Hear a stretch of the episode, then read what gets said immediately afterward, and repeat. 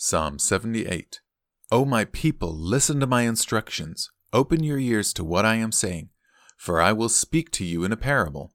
I will teach you hidden lessons from our past, stories we have heard and known, stories our ancestors handed down to us. We will not hide these truths from our children.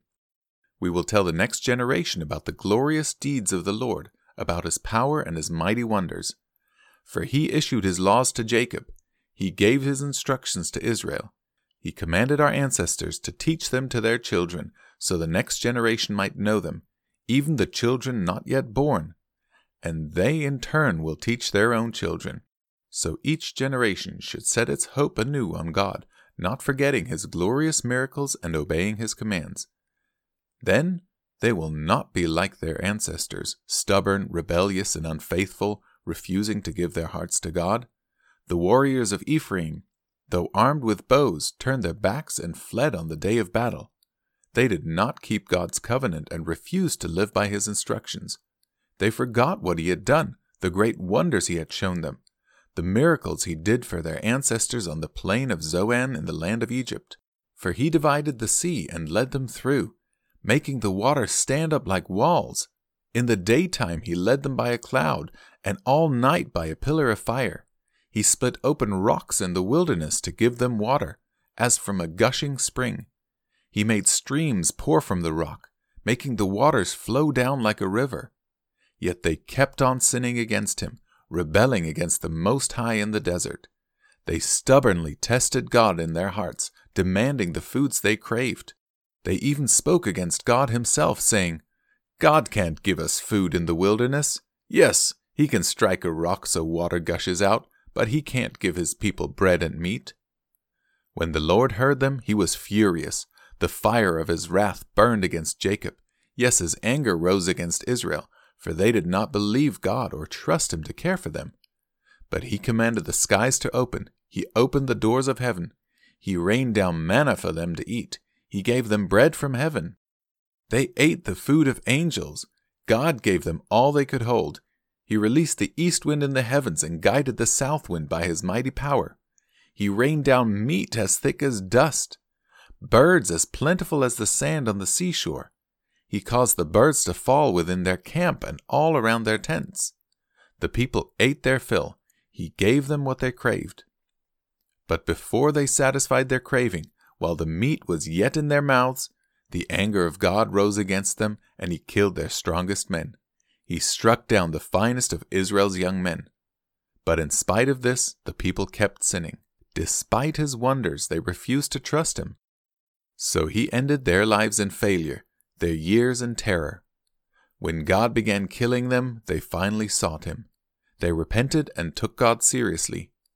Then they remembered that God was their rock, that God Most High was their Redeemer. But all they gave him was lip service. They lied to him with their tongues. Their hearts were not loyal to him. They did not keep his covenant, yet he was merciful and forgave their sins and did not destroy them all. Many times he held back his anger and did not unleash his fury, for he remembered that they were merely mortal, gone like a breath of wind that never returns. Oh, how often they rebelled against him in the wilderness and grieved his heart in that dry wasteland. Again and again they tested God's patience and provoked the Holy One of Israel. They did not remember his power and how he rescued them from their enemies. They did not remember his miraculous signs in Egypt, his wonders on the plain of Zoan. For he turned their rivers into blood so no one could drink from the streams. He sent vast swarms of flies to consume them and hordes of frogs to ruin them. He gave their crops to caterpillars, their harvest was consumed by locusts. He destroyed their grapevines with hail and shattered their sycamore figs with sleet. He abandoned their cattle to the hail, their livestock to bolts of lightning. He loosed on them his fierce anger, all his fury, rage, and hostility. He dispatched against them a band of destroying angels. He turned his anger against them. He did not spare the Egyptians' lives, but ravaged them with the plague. He killed the oldest son in each Egyptian family, the flower of youth throughout the land of Egypt. But he led his own people like a flock of sheep, guiding them safely through the wilderness. He kept them safe so they were not afraid, but the sea covered their enemies. He brought them to the border of his holy land, to his land of the hills he had won for them. He drove out the nations before them. He gave them their inheritance by lot.